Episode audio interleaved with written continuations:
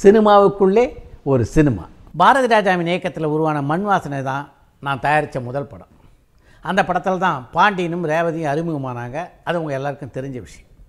அந்த படத்தை தொடர்ந்து நடிகர்களும் சிவா கணேசன் நடிக்க நான் தயாரித்த படம்தான் வாழ்க்கை.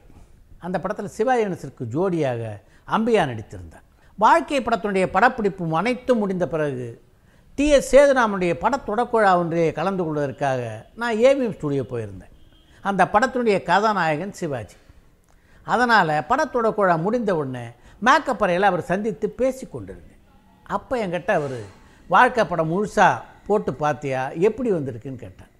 அதாவது பின்னணி இசை சேர்ப்பதற்கு முன்பான காலகட்டம் அது. நான் சொன்னேன் படத்தை பார்த்தோம் ரொம்ப பிரமாதமாக இருக்குது பல இடங்களில் நான் சி வி ராஜேந்திரன் எல்லாரும் கண்ணு கலங்கிட்டோம். படம் பார்த்த எல்லாருமே ரொம்ப பிரமாதமாக இருக்குன்னு சொன்னாங்க என்று அவர்கிட்ட சொன்னேன்.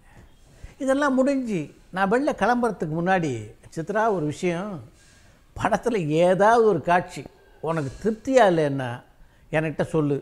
நான் திரும்ப நடித்து தரேன் அப்படின்னு சொன்னார் சிவாஜி. என்னுடைய அனுபவமின்மை காரணமாகவும் வயது காரணமாகவும் சிவாஜி கிட்ட ஆமாம் சார் எனக்கு கூட ஒரே ஒரு காட்சியை திரும்ப எடுத்தால் நல்லா இருக்கும்னு தோணுது. அந்த காட்சியில் மட்டும் உங்கள் நடிப்பு கொஞ்சம் கம்மியாக இருக்க மாதிரி தோணுது அப்படின்னு சொன்னேன். எவ்வளோ அனுபவம்னு பாருங்கள் சிவாஜி எப்படிப்பட்ட உயர்ந்த நடிகர் அவருடைய நடிப்பு திறன் விமர்சிக்கிறதுக்கு நான் யார்? இந்த வாழ்க்கை திரைப்படத்தை பொறுத்த வரைக்கும் அது எனக்கு இரண்டாவது படம். ஆனால் சிவாஜிக்கு அது இரநூத்தி நாற்பத்தி ரெண்டாவது படம்.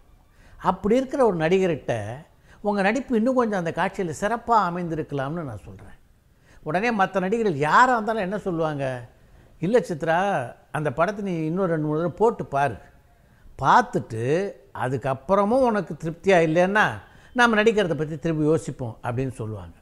இல்லைன்னா சிவி ராஜேந்திரன் நீயும் சேர்ந்து இன்னொரு தடவை அந்த படத்தை போட்டு பாருங்க. அதுக்கப்புறமும் உங்களுக்கு திருப்தியாக இல்லைன்னா நீ சிவி ராஜேந்திரனை கூப்பிட்டுக்கிட்டு இங்கே வா. அப்புறம் திரும்ப அந்த காட்சியை எடுக்கிறத பற்றி யோசிப்போம் அப்படின்னு சொல்லியிருப்பாங்க. ஆனால் சிவாஜி அப்படி எதையுமே சொல்லவில்லை. அப்படியா நீ செட்டை போட்டு நான் வந்து நடிக்கிறேன் அதை கேட்டு நான் அப்படியே மறண்டு போயிட்டேன். அவர் சொன்னது மாதிரியே அடுத்த வாரம் அந்த படத்துக்கான செட் அமைக்கப்பட்டது சிவாஜி வந்து நடித்தார் இது மாதிரி அனுபவம்லாம் எங்கே இப்போல்லாம் சினிமாவில் நடக்கும் சொல்லுங்கள் சிவாஜி எப்படிப்பட்ட உயர்ந்த நடிகர் அப்படின்னு நான் சொல்லி உங்களுக்கு தெரிஞ்சுக்க தேவையில்லை. சிவாஜியை பொறுத்த வரைக்கும் நடிப்புலக மேதை நடிப்புக்கு ஒரு பல்கலைக்கழகம். அவர்கிட்ட ஒரு சதவீதம் உங்கள் நடிப்பு கொஞ்சம் கம்மியாக இருக்குதுன்னு நான் சொல்கிறேன் அதை ஏற்றுக்கொண்டு அவரும் திரும்ப வந்து அந்த காட்சியில் நடிக்கிறார்னா எப்படிப்பட்ட பெருந்தன்மைக்கு சொந்தக்காரர்களாக அந்த காலத்தில் நடிகர்கள் இருந்திருக்கிறார் என்பதற்கு இந்த சம்பவம் ஒரு உதாரணம்.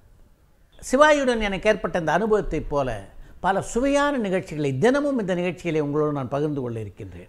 அதனால் தவறாது தினமும் இந்த நிகழ்ச்சியை பாருங்கள். பல சுவையான தகவல்கள் உங்களுக்காக காத்து கொண்டிருக்கின்றன.